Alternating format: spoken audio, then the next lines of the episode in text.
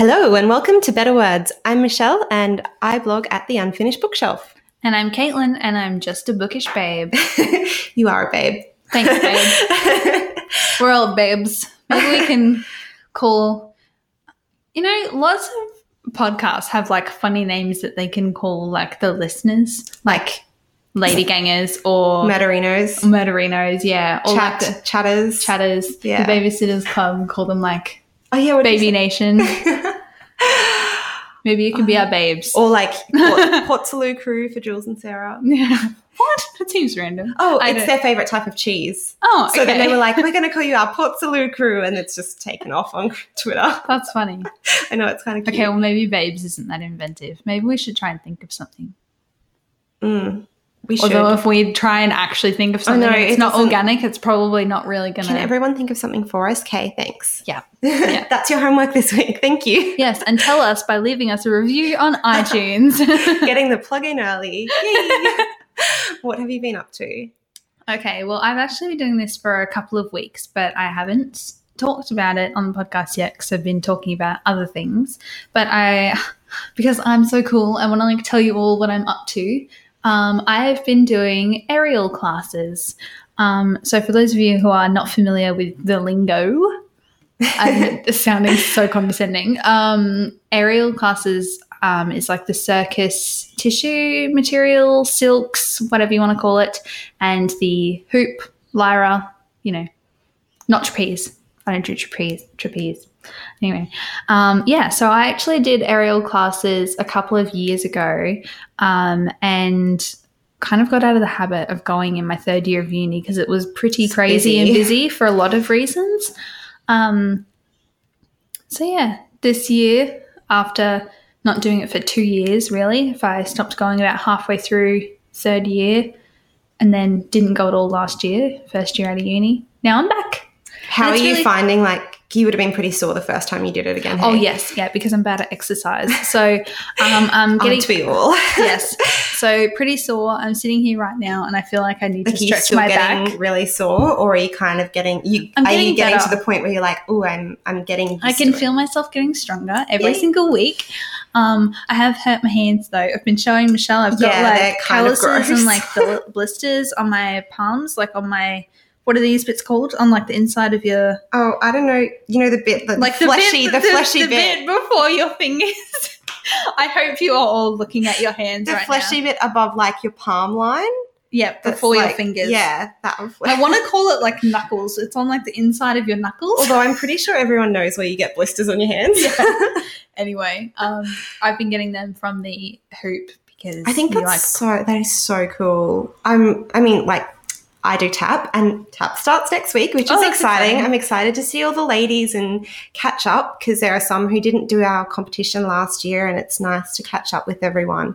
But um, I think if I if I didn't already have a lot on my plate, I'd probably be like I'd really love to try that sometime. I don't know whether I'd have the strength, but again that that's the point, isn't it? Like you build up to yeah, it. you build up so much strength. Like, Oh. Okay, I really want to. I, I should try a class. Yeah, I'm maybe to a next time you can come to a trial. Yeah, that would be really cool. Okay, Yeah. remind me about that. I'll do that. Yeah.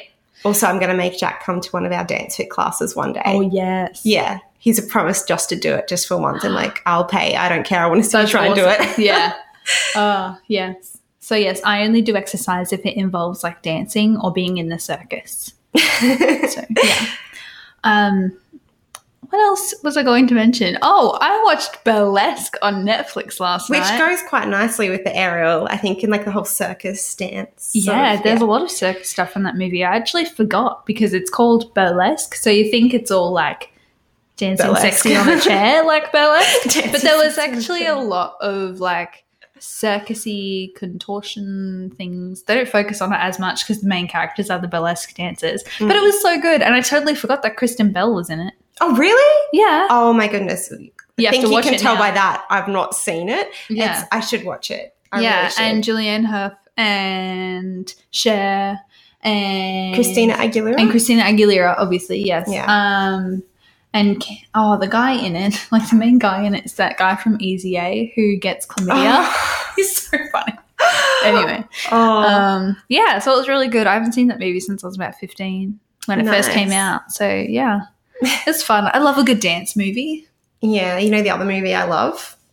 What? A good Greek movie. And I just watched this morning, I watched, and it was a bad segue. I just watched My Big Fat Greek Wedding 2, which Oh, is finally on Netflix because I missed it at the cinema. Oh, hilarious. Um, oh my God, I loved it so much. it's so funny. you know the best thing about it think though? I watched it on a plane. Anyway, Did you watch Maybe we watched it when you were going to Cuba. maybe. Might have been just after it came out. Yeah. Yeah.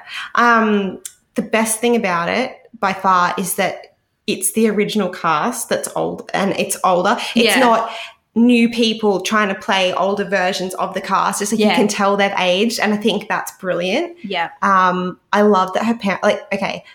For some reason, I thought like I was surprised her parents were in it, even though then I started watching. I'm like, when they got to the bit about the marriage certificate, I was like, oh, of course. Now I remember seeing the ad. They're not married. Um, but for some reason, I was just like surprised because her dad's so old and stuff. You but thought that he's just would be dead. yeah, I don't know. Well, I thought her grandmother would definitely be dead, but she was like the star of the show. I Yeah. loved her so much. I love when she comes in and like her hair's all done and everyone's Yeah. like, "Oh, amazing." I was like, "Yes." I loved um, how her daughter, like the whole movie is like, oh my god, I'm never dating a Greek boy, and the only boy that she likes in her grade, she like finds out is Greek. at, I like, love the, school way she does that, where she's like, "Are you Greek?" And, And he's he- like, "Yeah," and she just like turns around and she's like, "Ah."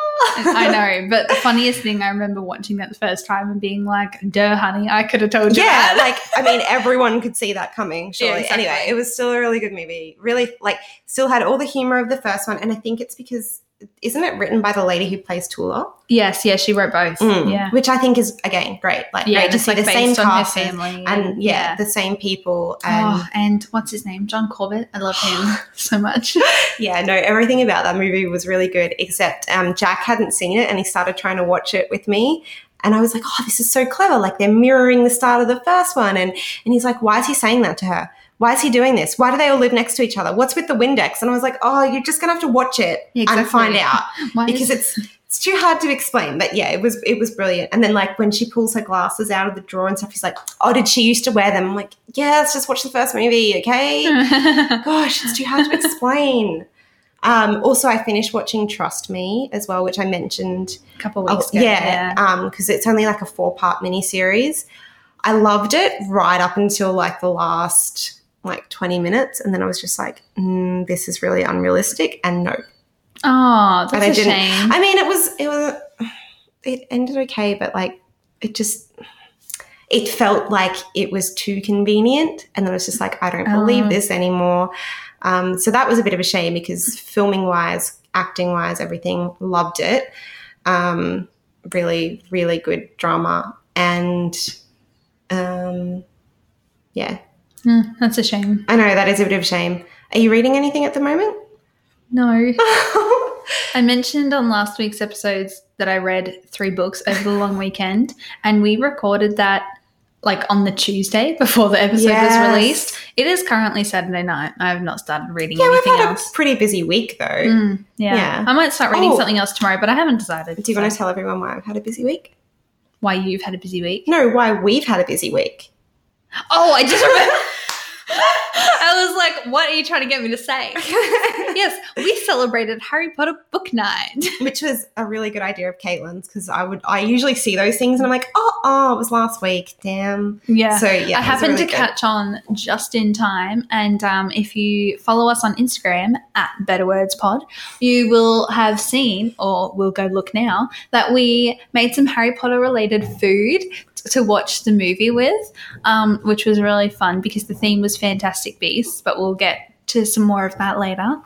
Um, yeah, so I made sorting cupcakes. So I made um, chocolate cupcakes with buttercream icing, and I like cut them open like on Pinterest and put.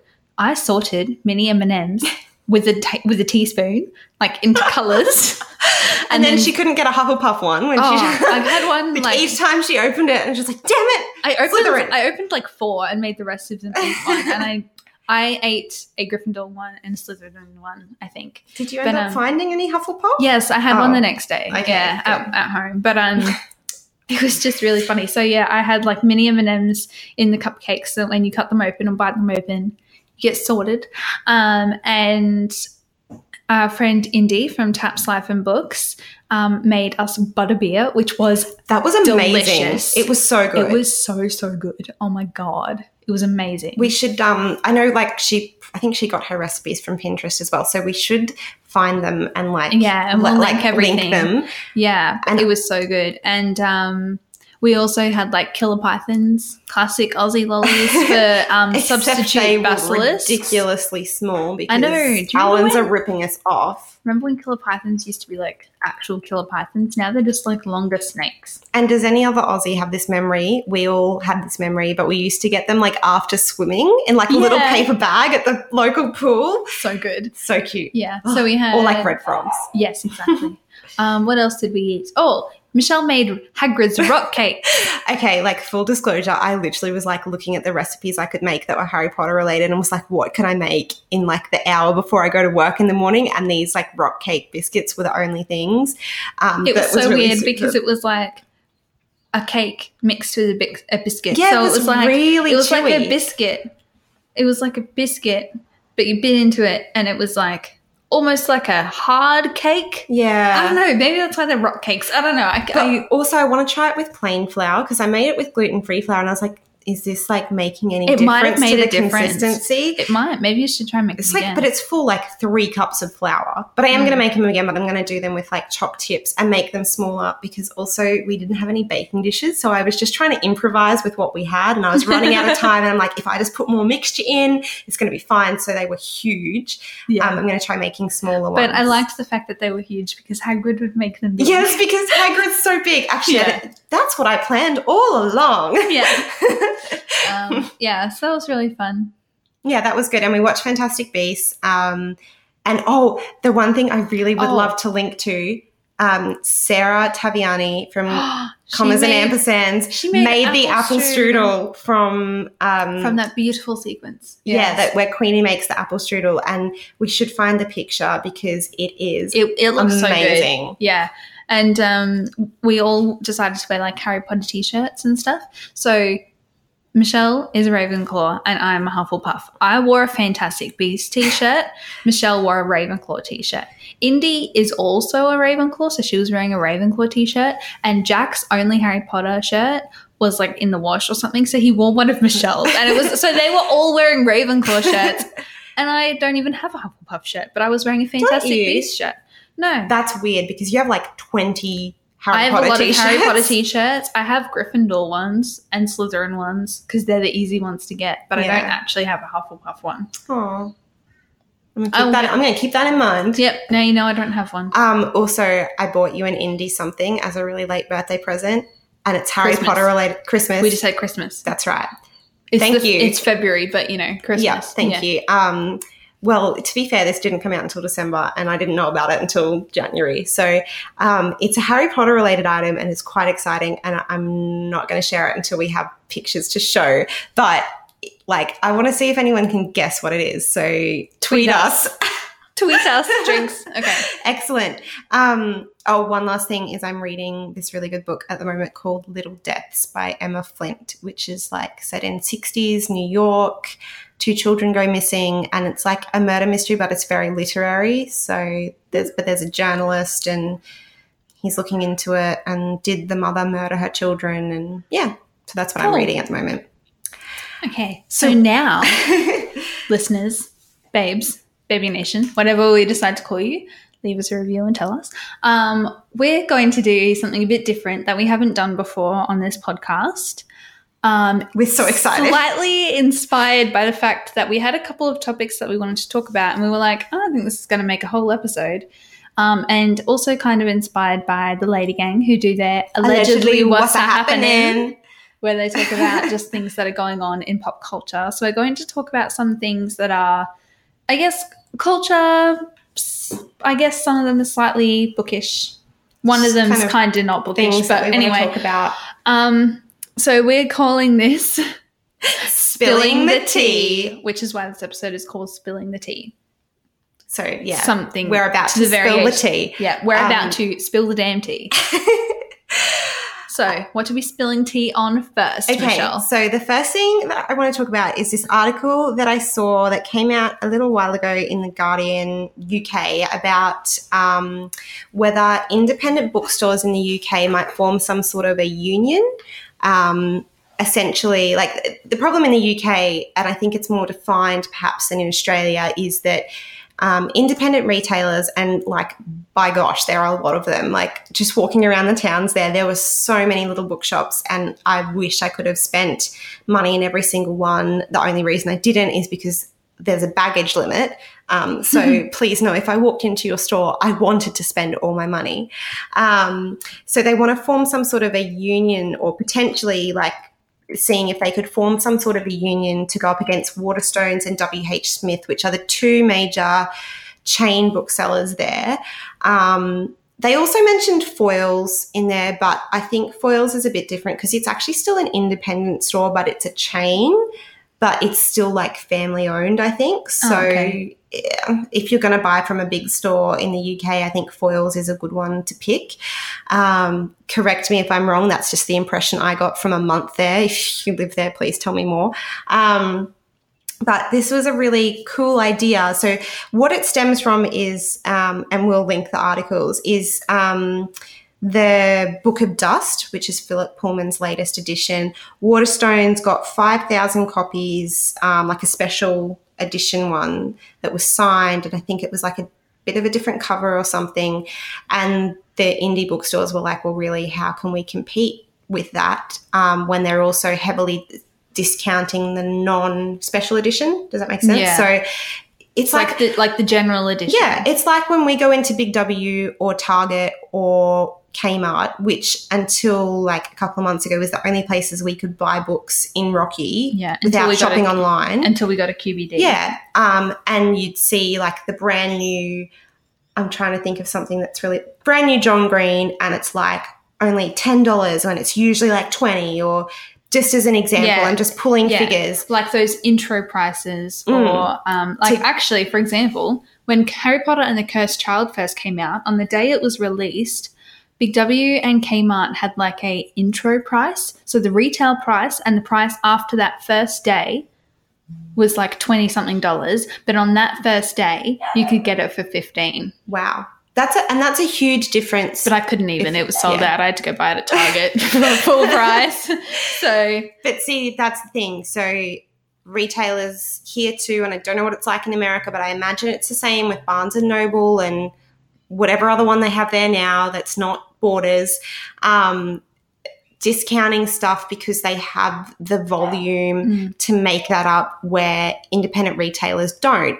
Um, so I just was interested by this idea that this union could potentially get special editions because it's easier for publishers hypothetically to work with one Like, body rather yeah, than individuals 5,000 different individual shops. Um, and I kind of was like, I think that's yeah, a a really cool good idea. Yeah. Um, the only thing then that like I thought of is it still raises the issue of it doesn't help authors make a living out Mm. of their craft, which is essentially the problem with heavily discounted books. Yes. Which is something that I have a very serious dilemma with Mhm. because oh man, do I love a bargain. Um Yeah. I you are the queen of shopping. I am so yeah, I'm really good at shopping. I will I barely ever pay for anything full price, to be honest. Mm. And it's a real shame. Um the the books in the past couple of years that I've bought like full price, and by full price I still mean at Target or whatever, because that's all we have here. Um are yeah, like mostly Aussie authors um, and new releases, and it's because I already know I like the author and already know that I'll like the book. Um, yeah, you don't necessarily want to take a risk on a book when you're paying like in Australia, you might pay like say between an average YA book I reckon would be between 15 and 20 dollars and Yeah. an average adult, Adult. like trade paperback which is how they usually come out would be $30 yeah, roughly.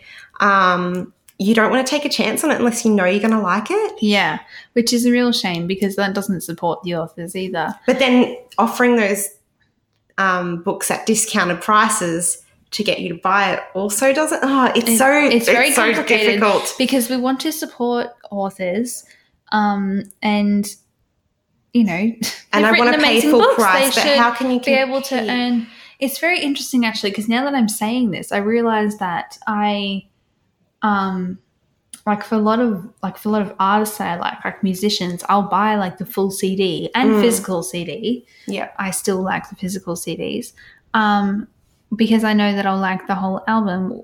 But I'm also a bit weird about my music taste. Like I don't, I barely listen to the radio and don't know like the new songs or I mean, I was like that as like when I was buying all the Beatles albums and stuff. Like, I wouldn't. oh, I'm still buying new music. Like I mean, Oh I no, don't know. I'm just saying. I'm Like- just picking the Beatles as an example Yeah. of of things. But like, like I I, still like to new music, but like I like the artists that I like, and I don't like I don't have Spotify or anything like that. I listen to the artists that I like, and I still pick up songs here and there that I like, but. I don't know. I guess it's the same with books. It's kind of like what I said. Like I'll buy the the next book in a series or the next or the latest release from a certain author Hmm. because I like their work. But then you might take like you were saying you got um, like Simon versus the Homo sapien agenda from the library, but now you might buy her books in the future because you've read her work. Yeah, well, I do want to buy them both actually because I really I enjoyed Simon the first time I read it, but like man, they're really good, and I would like to own them um, and support Becky Albertalli in that way. But also, I'm never going to be able to buy them here unless I buy them online, probably internationally, because they're a couple years old and they're American. That's true. Although Dymocks probably has them since Dim- it's been. Dymocks well, probably Dymocks would. have them, but see, but also, we don't have a Dymocks. no. But if you buy online, but then like you have to factor in shipping costs, which you know, look, okay, is- Australia sucks. Oh my god. but this is the way I look at it too. And I wrote a blog post on this at the start of the year. Like, there are times in my life where I haven't been able to afford books. Um, like as a as a okay, now I've got a full time job. As a job. luxury, yeah. It's it's a luxury that I can indulge in. Mm. But before it was really hard, so I would go to the library a lot more. And I'm guessing there are going to be times in my life like that again. But at the moment, because I, also, to be honest, I also like supporting the library. yeah, exactly, exactly. And it's good to request books from the library because there might like then there are books that other people will enjoy that you've introduced them to. Um, so I love the library, I really, really do. But um, at the moment, I have the disposable income to be able to buy a lot of books. I also have the space now in my house to buy a lot of books, um, and so while I I don't want to go crazy and buy stuff all the time we if we like when we went to Brisbane, we bought a lot of books at a lot of little retailers, Mhm. and I love doing that. And when I went overseas, that I did so try to fun. buy like okay, I did buy a book in Waterstones before I realized what an impact they're having. And to be honest, I probably would do it again because I bought a lot of other books as well. And I believe me, my spending helped the UK economy in some small sense.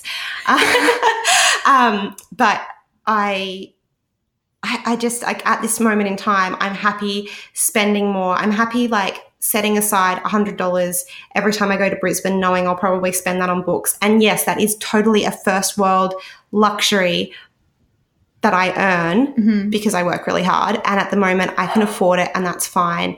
Um, but I will never not stand up for libraries and stuff in the future because they are so important in our in our society.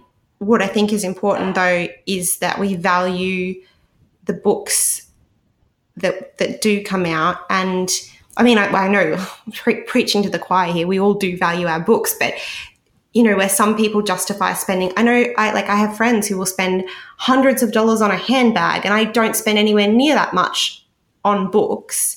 Um, and it all comes down to i guess what we value and what we want to put money into.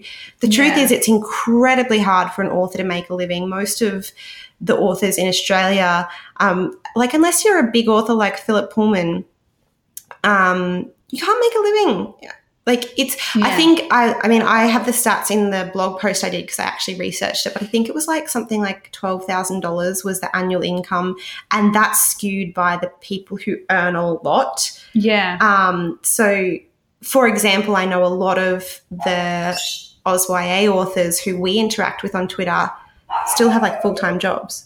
Whether Yeah. whether they're working in Or a- publishing or or a a, bookshop or, or- a yeah. freelancing or a teaching or whatever, they can't make a living from this craft. And I think that's incredibly sad because if you go back like a couple of hundred, to, yeah, yeah. and like, you go back a couple of hundred years, and literature was so valued that it was it was so highly Yeah. valued. It could be something you could fully pursue. Yeah, And I don't know how we fix that imbalance. where that it seems, yeah, I guess of less value. And I mean, Amazon people- has a lot to blame as as well. And Amazon is coming in here into Australia. And like I'm going to say right now, I, I refuse to use it Yeah. for books because I mean I don't know what else they sell to be honest, but I Everything. absolutely refuse to use it because I know the way that they're undercutting prices and stuff is just so harmful yeah. to to Australian bookstores and to Australian authors and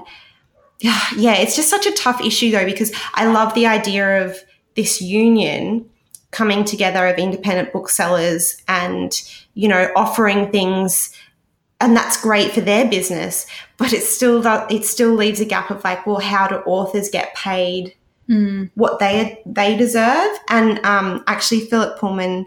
It's funny because like the article I looked at was talking specifically about special editions of the Book of Dust, but um, I'm just going to pull the article up. The other article I found relating to that was that um, Philip Pullman has also had these scathing attacks on the bookstores that do heavily discount things.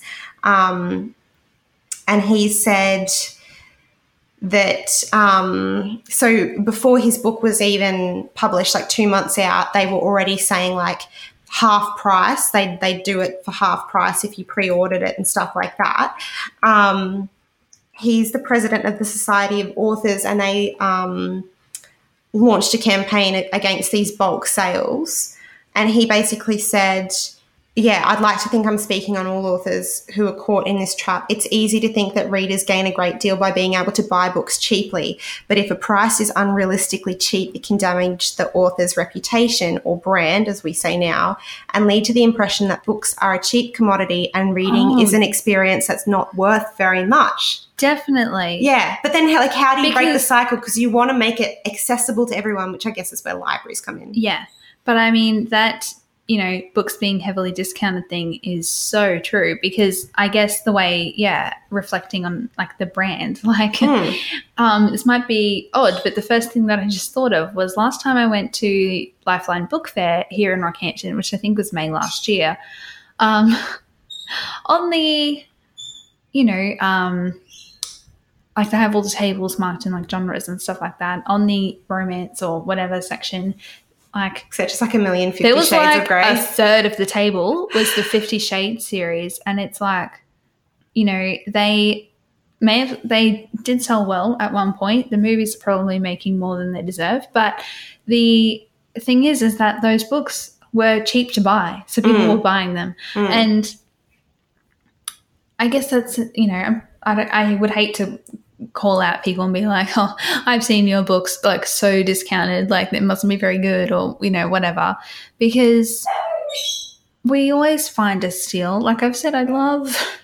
Yeah, Buying- yeah, you love and like finding a book discounted is like one book discounted is fine, but yeah, I totally agree with what he's saying. Is that the first thing I thought of is I was doing a story today about regional airfares, and this is going to sound boring, but it was like a inquiry into um, why airfares are so expensive. Because if Mm. you've ever tried to fly from somewhere like Rockhampton to Brisbane, it's ridiculous. Um, or you people who live in capital cities, like be thankful for your like ninety dollar fares because Mm. it's ridiculous trying to get anywhere.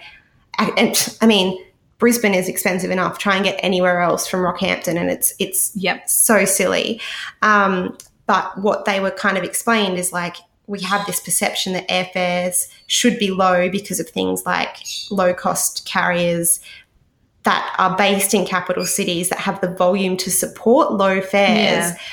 But if you bring those to somewhere like Rockhampton, it can actually be bad because then other um, other carriers are like cut out of the market, and then those prices go back up again. And it's kind of like that with books. Like Yeah. you offer these cheaply now, but then later on, it doesn't pay off. It, it, yeah, it's that was a really bad analogy. I think. No, I know it sounded better in my head. Um, but yeah, he's so right that we diminish the value of literature when we price books cheaply. yeah. But I don't know how to ultimately fix it, other than to say, How do we support- fix the world? I know. Um, let's go live in a utopia. Um, support your local bookstore if you have one. Um, I mean, we're gonna we we are gonna shop at QBD, or like I'm gonna try not to shop at all because I'm trying to save money. But um, if I do shop, I'm gonna try and shop local, or I shop at Dymocks because I know it's an Australian company. hmm Um, but if you're in a place that has a local independent bookstore, go and support them. Um, and if you have the ability to do so, buy the books of you know our Aussie authors Yep. because that keeps them writing. Anyway, on to our next topic. Yes, our next is- topic f- to spill the tea um, is about Instagram, which, we which just love. So it's actually about um, how Instagram and social media is affecting art and like art galleries and um, all these different things. So we have this yes article. Instagram is changing the way we experience art. So um, I don't know about any of you guys listening, but I know that Michelle and I have certainly seen a lot of people, you know. Particularly the past couple of months, um, that exhibition at the Queensland Gallery of Modern The Art, sticker one? the sticker Yeah. wall, the Yeah. rainbow colored sticker wall. It's all of It these. started as a white room, and everyone can add stickers wherever Yeah. they want. And so by the end, it's a it's like room. so much color and Mm. there are you know lots of examples of this. Um so it says here yes instagram's 800 million users. Um i actually think it's more than that. It's got, but that's when was this article published? Um, oh thursday. no that's probably accurate. Yeah. okay. Um yeah so Research is showing that the negative aspects are far outweighed by the positive. So while Instagram might be able to make this, you know, art and things seem more accessible or, you know, less special because, like, you know, you don't have to go see it if you can see a photo or Mm. things like that. And I know in multiple galleries, I'm sure you probably experienced this as well when you were traveling in galleries and museums. They often make you pay to take your camera in and take photos. Oh, no, I didn't have that. You didn't have that experience? no. Oh, maybe that was just Mexico. um, but yes, it was like you had to pay extra to take your bag in and like take, be able to take photos, or there were signs that say like you know don't take photos. Mm. Um, I mean, there were definitely some places I went to that were like, don't take photos. Yeah. And um, in the Beatles houses, we had to put our yeah, like, like, leave everything behind. sort of thing. Yeah. Yeah. I know. Well, I've experienced That's that multiple times. small though as well, but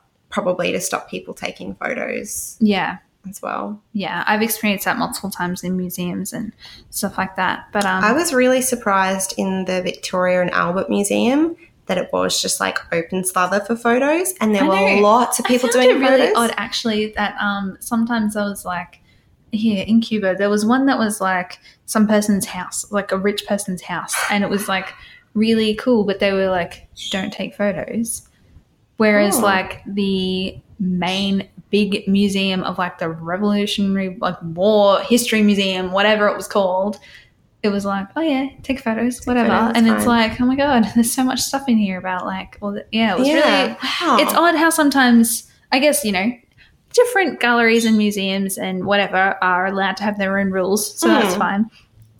But um, yes, especially with modern art, I guess we've sort of seen this happen where you know these really cool modern art installations or galleries or Like like, exhibitions are more interactive and they want you to like share and things like this. I love that this article actually mentioned the Museum of Ice Cream, Ah, which I'm sure we have all seen all over so- social media because it looks amazing. Um, it's in Miami, I believe. So there's like you can play with sprinkles and eat ice cream, and there's oh my god, it's so cool. Um, and, see, that probably helps their popularity exactly. so much. well, this is you know lots of everyone does this with social media. They encourage you to like, share, comment, engage, um, to sort of move things and around. I think rather than like, I guess what art galleries are afraid of are that by having their work on social media, people won't come. But I think in some ways it can have the opposite effect Yeah. where you want to go because you saw a photo on Instagram. Exactly. And some of these um, more modern, I guess, installations is that is totally true. Mm. Like, um, we're going to see Ed Sheeran in March, and I have already checked, and that colourful exhibition is still going to be on. And Is I, it? yeah, so we, I want to Oh, go because go. I've seen so many of my friends enjoy it on I social don't even know if media. we're going to have time. Well, Oh, wait. Wednesday morning we can go. yeah, maybe. Yeah, anyway. we'll figure it out. We're But, literally um, like Caitlin's coming down for like two days, and Yeah. it's very, it's very, very tight trip. Yeah, but I mean that like museum of ice cream, like oh, it's just so cool, and like this colorful one. I don't know, like all these.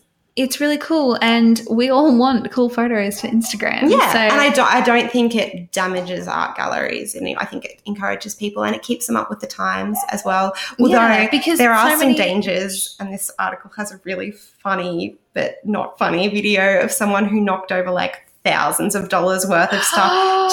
Does yeah, it? it's got this great video, and she's trying to take Oh my god, I didn't actually watch the video. I and just kept she like reading. knocks it back, and I'm just watching the video, everybody. oh my god. so obviously okay, within well, reason. Yeah. But what do you think, though? Like, I guess um, the worry is then: are we living through our phones? Are you actually taking in the artwork? Do you think- I mean, there is something to that. I think if you're going to look around the exhibition and then find something cool and be like, I'm going to take a cool photo, but you've also had time with your phone in your pocket looking at the Yeah, art, that's fine. perfectly acceptable. I mean, we could If you're this- literally only going to the art gallery to take a cool photo, unless it's the Museum of Ice Cream, then that's probably devaluing the art that you're seeing. That's probably yeah, my take on but it. at least the gallery still gets your admission fee. Unless it's a free gallery. Okay, unless it's a free gallery. But um, I don't know. I found lots of free know. galleries, so yeah, I don't know. I guess that's one of those things. I sure hope that this is, you know, expanding. I guess people, the amount of Mm. people who are going um, to these galleries and museums, but I don't know how we've all been places where it's like. I wanted to come here for lunch because I could get a cool Instagram photo. like, guilty. yes, we're all Definitely guilty. guilty. It's, Yeah. it's 2018. We're all guilty. Um. So, should we move on to our next? Yeah, that was a bit. That was a fun, quick one. Yeah. Um. So, our next topic is mm, not so much like sparked, kind of by an article, but I also s- listened to um, an episode of Reading Glasses recently, which is a, prob- a problem, a podcast I found um, about books conveniently. Um, and one of the episodes, like I was going through their back episodes, and one of them was titled Should We Give a Shit About Book Awards or something along those lines. And then I saw the winner for the Costa Award was announced in Britain, and that's kind of based on they have like five categories like best poetry of the year, best adult, best children's or YA, best debut, and then best nonfiction. And then those winners are announced, and then all those winners essentially compete against each other to be chosen as the book of the year. Um, now, the the article that we're going to link isn't so much like it was just the announcement, um, but it got me thinking. What do you think about book awards? Book awards, sorry. Do you pay any attention to them? To be honest, no. Um, when you first asked me about this, when we were discussing what to discuss in this episode, um, I, I guess the first couple of things I thought of was I have noticed, I guess, you know, book lists. Like you know, Yeah. like Dymocks do a like 101 books or something Yeah. of the year every year, and I think the list, like the short, the long list, maybe for this, like for 2017's top books, was just You can vote on it. Yeah. Yeah. Well, yeah, it's like a you know a popular vote like Yeah. by readers and um, people on social media, um, and I think it's I don't know. I think I mean I think that list is good. 2016's was of light we cannot see, and I saw that book everywhere because of this award. Mm. I mean I. I'm halfway And through then, it, but I've been halfway through it since October 2016, so that's okay. There's that. Um, I always get confused, and I'm gonna say it wrong, I'm sure, but is it like the narrow road to the deep north was like the Man Booker Prize, and then I saw it everywhere because it was an Australian who had Mm. won the Man Booker Prize, which is one of the most um, lucrative book prizes, but also, in in my opinion, as someone who doesn't read very highbrow stuff, one of the most inaccessible for me. Like I look at that and think, I'm probably not going to enjoy that because it's really like it's proper literature. Probably Yeah. not my thing.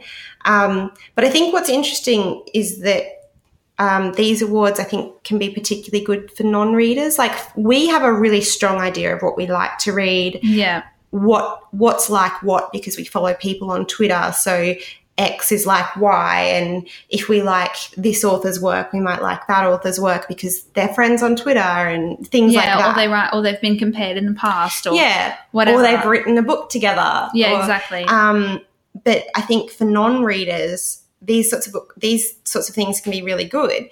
Um, Yeah, because they can get it- books out there. Yeah.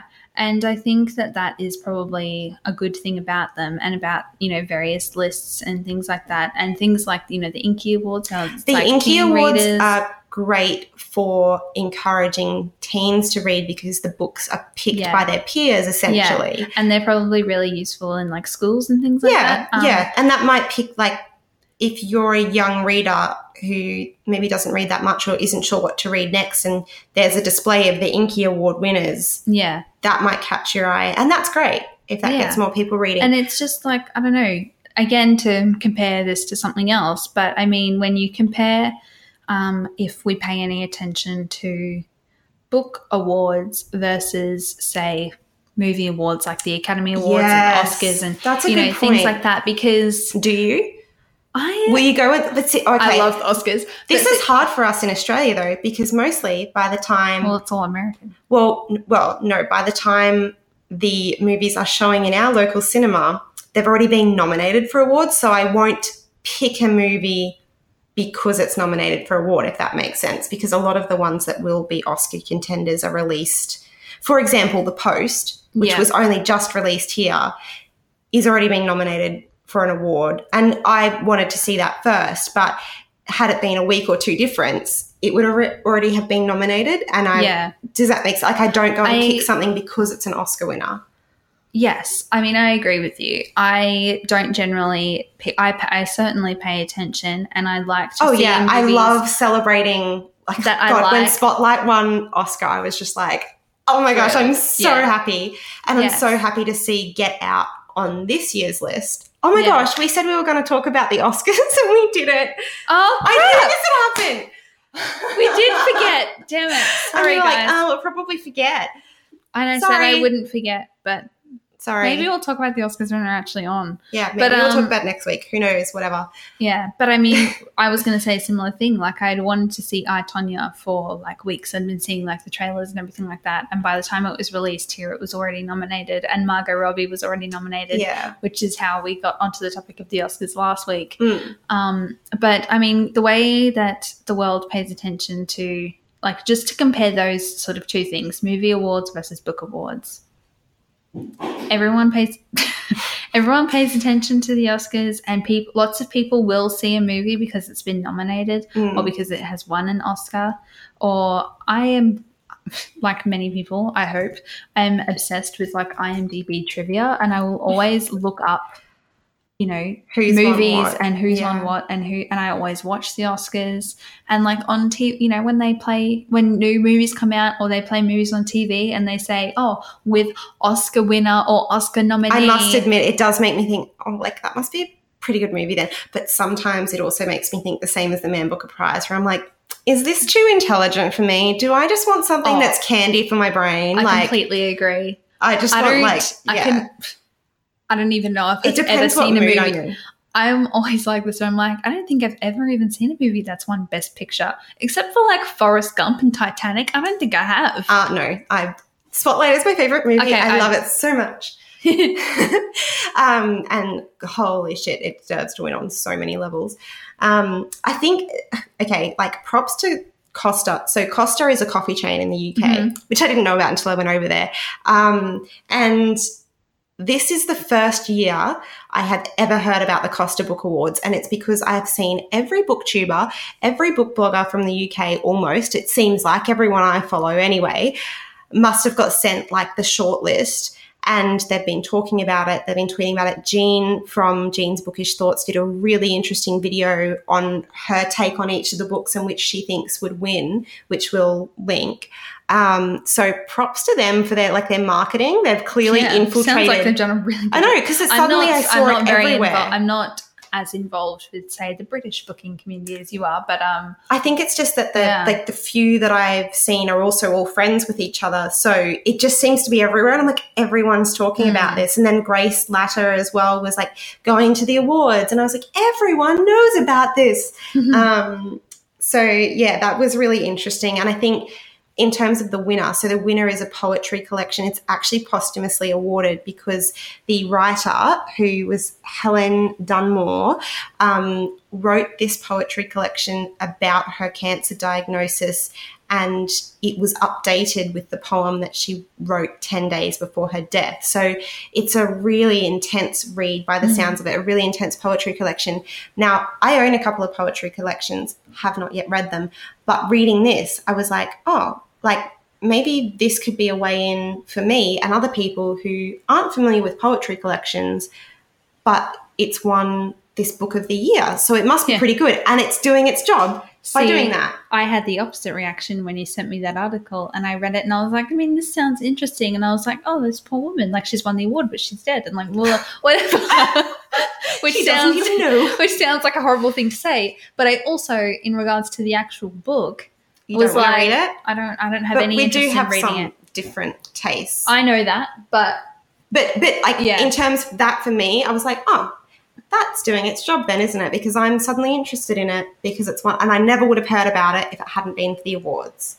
So I guess in conclusion, I think we should give a shit about book awards, but they're probably much less important for people like us who are yeah, fully immersed in reading. and maybe book awards could work. I mean, maybe I think they definitely help get really great books to a wider audience, and then the flow on is that they may discover more works by the same person, and then similar authors, and Yeah. it builds readers. I mean, and that's, a good thing. Maybe I should start Yeah. paying more attention.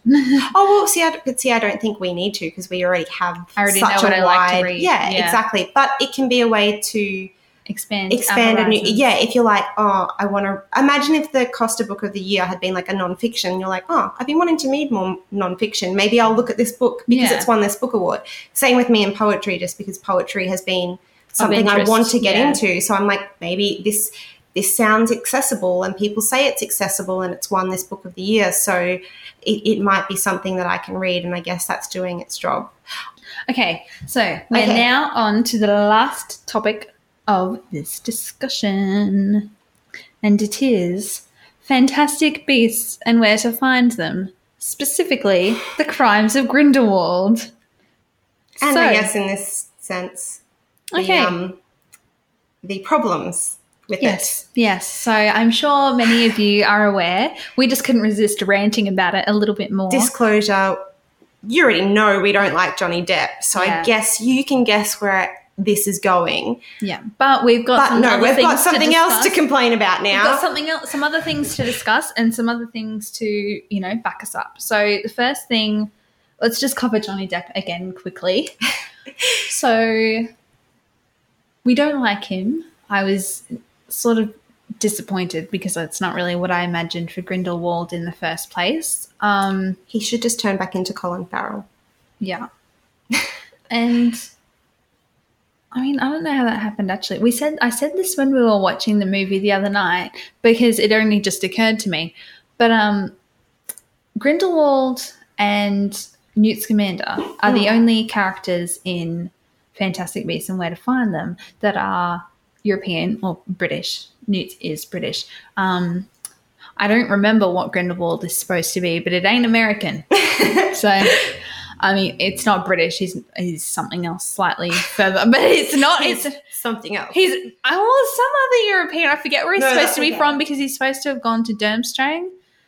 Um, but he certainly isn't supposed to be American, and Johnny Depp did not even try to put on that to like any kind of anyway. I guess he didn't have that many lines, to be fair. No, he had like two, but oh, anyway. So then, what something else to consider? I um, have just seen things about this recently on social media, and that is um, that Daniel Radcliffe has previously been asked about his opinion on Johnny Depp in the Fantastic Beasts movies. And thank goodness we can still like Daniel Radcliffe. Yes, thank God. Um, so, what he said um, in a couple of words in this article, basically, the gist is that um, to draw the comparison to Johnny Depp, who has been actually, I think Amber Heard like um, didn't end up charging him, but he No, it was to do with their divorce settlement, though. Yeah. So she didn't take her allegations away. She just didn't pursue charges. Well, that's Yeah. my understanding. yes. Um, so, but he has been, I guess, allegedly, um, you know, um, abused his wife. So, um, just not very, not very nice. And um, previously, I should find other links to articles for this. But previously, you know, David Yates and J.K. Rowling have made statements about you know, oh, Johnny was always nice to me. Um, but yes, so Daniel Radcliffe commented, um, drawing the comparison between Johnny Depp, who has been, you know, a, accused, like allegedly accused Mm. of these um, crimes, um, and to the comparison of the actor who played Crabbe um, in the original seven Harry Potter movies, except not all seven, because he was fired for growing weed in his mum's backyard. He did actually get convicted, though, like he was charged and jailed, I believe, for possession and whatever. But I think growing marijuana for your own personal use, yeah, less. Mm. I don't know. not They are they're very different crimes, allegedly- but I think beating up your wife. I think if we're comparing drug growth and possession Like to he abuse, his I think job, is very he- different. his job was cut straight away, whereas yes, and his character was not necessarily replaced, but some of his actions were given to the other Slytherin character who is in the sixth and seventh and eighth movies, um, which is Blaise Zabini, um, who was always in the books, just much of a less character in the movies. Um, so yes, Crabbe was just cut, and Johnny Depp's role is, you know, now the title role and much extended, and the whole franchise is basically about his crimes.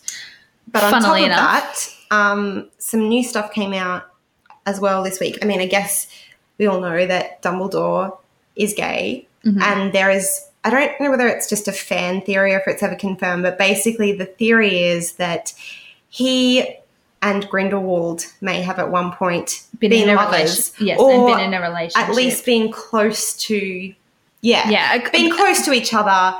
Um, yeah, at least close to that. Um, and that the you know that Dumbledore was in love with him at one point. Um, but apparently, Well, Um, hang, before, oh, sorry. no, just Okay. before anything to do with that, J.K. Rowling has confirmed that the character of Dumbledore is is gay. Homosexual, yeah, yes. yeah, um. So but he won't be explicitly so.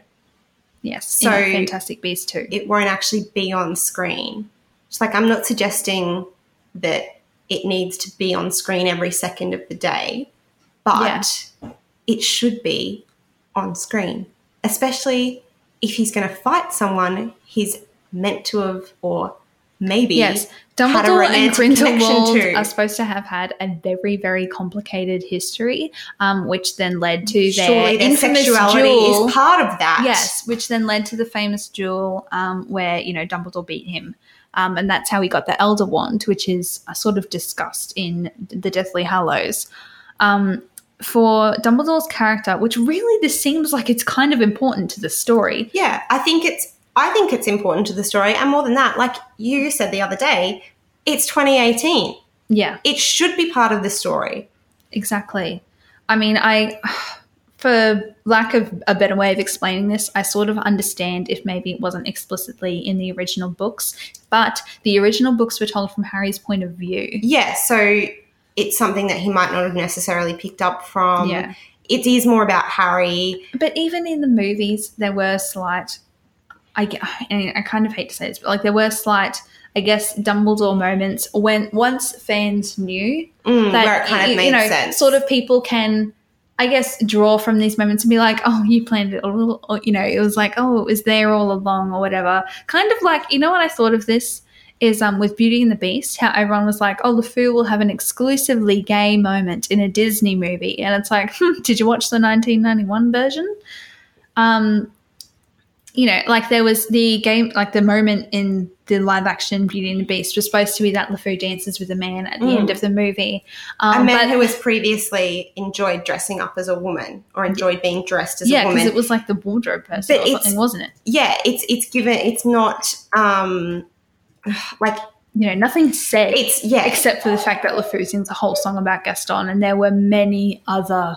no one but. Yeah, but even um, in that, you know, there were so many other looks and lines um, that Josh Gad did so well with LeFou. but And there to is be honest, this kind of makes me a little bit disappointed in Jude Law. I know, but there which is not There fair, is but- criticism of um of that moment though in Beauty and the Beast because um it was touted as being like this gay moment yeah. and aren't we so good but really and this is a vanity fair article that i'm reading from has kind of said that that's really hurt readers who've then readers uh, viewers who've then gone to watch the movie and it's basically like a blink and you'll miss it moment rather than genuine representation Yes. of LGBT um, characters. And what they've said in Vanity Fair is there's something cynical about explicitly telling LGBT fans to look out for LGBT characters, then responding to their attention and ticket purchases with weak feints at inclusion or nothing at all. Um, so Yeah, so thanks for warning us that there'll be nothing because now we won't be disappointed. But what um, what they've already talked about too is that um, that marketing divisions seem to have figured out already that representation often helps a film's bottom line. How long will it take for writers and filmmakers to follow suit? So I guess actually following through on the marketing that they're putting out there. Yeah. Um, and it kind of goes off this interesting um, article which I found on Slate, which kind of explains the gay subtext in all of Fantastic Beasts anyway, which is to do with the fact that like an obscurus is an oppressed withered, wiz, withered wizard or witch or witch, um, Who is suppressing their magic and Yeah. trying- yes. Um, and and how the analogy is clear there. Yes, um, because um, we all know um, J.K. Rowling did this with lots of other things in the original series. Um, the werewolves were, you know, sort of, I guess, what's the right word? Like a metaphor, like you know, it's supposed to like represent like um, living with like AIDS or a disease or you know something like that. Um, the Dementors were supposed to represent depression. Hmm. Um, you know there are there are multiple lines of symbolism in those books um, even just including like what even their pets mean like how j.k rowling has said that she killed hedwig to signify the end of harry's childhood Hmm. um, you know there are so many different things like that with these characters and with various teachers and um, you know like there are multiple studies that say that reading these series and um, makes you a better person and a more tolerant person because you know harry accepts werewolves and giants and Mm. you know other creatures um, But I just wish it was more it directly should translate to our in- world especially because this is not these movies are darker they're not aimed at the young audience that Exactly. started watching harry potter harry potter the harry potter is aimed at like middle grade and then you grow up with it yeah fantastic beasts that is a dark movie Yeah, You- because that's yeah. because Fantastic Beasts is look, we all started watching Harry Potter. When the first Harry Potter movie came out, I was four years old. So some of us weren't allowed to watch it till we were 13 but anyway. whatever. I was that's strict I, parents I mean, I don't remember when I started watching it, but like But the, basically, you know, the ideal age when you with it. started reading the books or watching the movies, you were about eleven. Mm. That was the last movie came out like five years ago. Those people are now fully grown adults. yeah and therefore watching Fantastic Beasts, which is obviously darker, more gothic. We discussed this the other night. yeah we were all watching it and we were like wow you've forgotten how dark it is Yeah. like the bit where they kill the um editor's son the who's running for senate or running Yeah. for, like that is a really it's a dark, dark bit scene. and you wouldn't want anyone I, I reckon to- like really under the age of 15 like that's pretty oh well maybe i'm being Well, actually, maybe i'm being extra sheltered um you know whatever you do you guys you, your parents you do you i'm not suggesting anyone's doing the wrong thing by letting their kid watch it but it's markedly different Yes, to harry potter and the philosopher's To- stone yeah, to be completely let's fair. go fight a troll in the toilet Yeah. you know like yeah, exactly. and Fantastic so Beasts is not a G-rated movie. Yeah, and and it should. I'm not suggesting that. Oh, let's overrun the whole plot line with this. You know, You know, Dumbledore and Grindelwald yeah, sex scenes or exactly. Like I'm not suggesting that at all. Although you know, I'm not going to say like I wouldn't say no either. But what I'm and I'm not saying that that's a bad thing. But I'm just saying like it should be in there, and there should It's be really, uh, from what we yeah. already know about these characters, it should be part of the story, and this is why lots of people are disappointed that it's not part of the story. Because I forget if this was something. I don't know where I read this. I'm going to have to try and check. But um, I read an article that was like, if Dumbledore being gay was slightly more explicit in the books and, you know, referred to Grindelwald as his ex boyfriend or whatever, it would have Mm. meant so much to many people reading Yeah, it growing up exactly. this representation really helps people because seeing people who are like you is really important. Yeah, which we've talked about. Or oh, we've talked about in a couple of interviews, but I don't know whether don't we're know airing them yet. yet. Sorry. which is really exciting. Keep a lookout for them. They're great interviews. But basically, any kind of representation of any kind of minority is really important. I mean, we um, both love it when we see characters that are like ourselves. Yeah. And we're like pretty privileged Yeah. white women. So- like, I guess Yeah. for us, the thing that we don't see often in books that we get really excited about is people living in small towns. That's Yeah. an example, but I mean, that's nowhere near as like, it's not an issue. Yeah. But um, Yeah. I guess I guess the thing is that I've lost my train of thought. Um, We want Dumbledore to be um, gay. yeah, I want a scene right before the big fight or whatever, or when younger or Dumbledore, some who is sort of Jude Law, flashback. is talking to Newt and Newt's like, "Oh, how? What do you mean? How do you know him? And Dumbledore's like, oh, we go way back. Like I just like I just want something, You need well, or like more than something. What about really. like um, with Leta Lestrange? Like you get the idea that there may have been some sort of romantic attachment exactly? there. How hard was that? Like, it was a picture. at least put that in, but for Grindelwald and Dumbledore. Exactly. It was a picture. Queenie didn't have to say anything. Oh, Queenie, she could mind read. Oh, my god. Yes, Yeah. you were lovers, weren't you? Something Yeah, like that. Oh, it'd be exactly. perfect. Just be like, oh, you were really close, weren't you? And Dumbledore can be like, you could say that. Because Like, like, it's it's, not still going to be shocking in that time for them, Well, and so exactly. it's not going to be like I- you're lovers because back then it would have been totally unacceptable, which is wrong. Um, But see, that's the thing. I hope to God, like it would be so. I understand that um, this movie, these movies are set in the late 1920s. Not as acceptable then as everything is now. but it still happened. It still happened. I know. And I mean, maybe this one's like more into the 30s. I don't really know, but I think Like- it stops at like 45 when they have their duel. Oh, who bloody knows? But it's it has always happened. Um, not including it in this movie because of that is ridiculous. Because this movie, while being set in a time, is still being made in a very different time. Yes. And a time that should be much more inclusive. And Yeah. It's the same reason old futuristic movies still had different gender stereotypes. You know, Hmm. like it's it's the same thing. yeah. And also, the point is about this too is that we're both straight. So we can't really necessarily talk about what impact this might have on um, people who identify as LGBTI.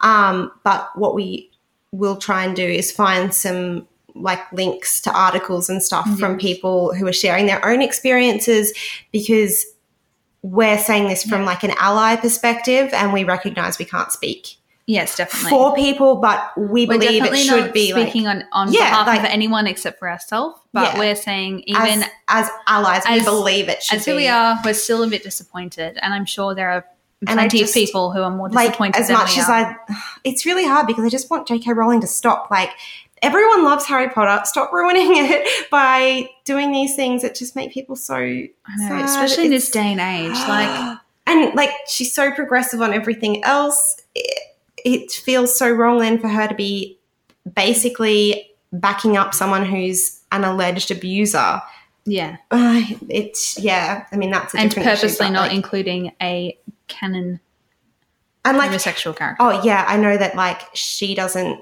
have heaps of control over every element of the film but i mean it's She wrote the rowling screenplay. yeah like you can write that stuff She's in writing the movies. It's like yeah like i i refuse to believe she can't do anything about it exactly. I also refuse to believe that Jude Law can't do anything about it. So There better be some looks in there, Jude. I reckon. Just, I want some. Sly, I want sneaky I sly want some sly looks. Please. Yes. Yeah. Okay. Okay. Well, I think we've spilt enough tea definitely. for today. Um, let us know your thoughts on any of the issues covered. We'd really, really like to hear what you have to say. Um, yeah, maybe we'll be, maybe we'll spill the tea another time. I mean, Yeah, we'll see what happens in the future. what you should do is let us know if you liked this episode or not. Oh yeah, if you just want us to shut up and talk to other people or more specific topics, just let us know. But if you liked this slight ramble, Yeah, we Please. have fun though, because this is the sort of stuff we like talking about, and it's fun to do it with and an share audience. our thoughts, yeah, and share our thoughts with the world, because why else would we start a podcast? yeah, I know. We just love our own voices. Not. Yeah. I You don't even listen I hate the sound of my, I do listen to it. I do listen to it, but I really dislike the sound of my voice. Yeah, fair enough. So do Yeah. I. And I have to edit it, so Yeah, well, like I'm, I've been a journalist for four years now. You think I get used to hearing myself asking questions, and I'm still like, oh, ugh, what is that? yuck. Who is that speaking? um, Anyway. Caitlin, it's always better if you do the wrap up because I, I'm shit at it. So, Yeah, where yeah. can people find us? You can follow us at Better Words Pod on Facebook, Instagram, and Twitter. Please, please, please leave us a rating and review on iTunes or wherever you listen to podcasts. And please also subscribe so that new episodes are just appear on your phone every Like single magic. Wednesday, just like magic. Exactly. We love you for listening. Bye. Bye.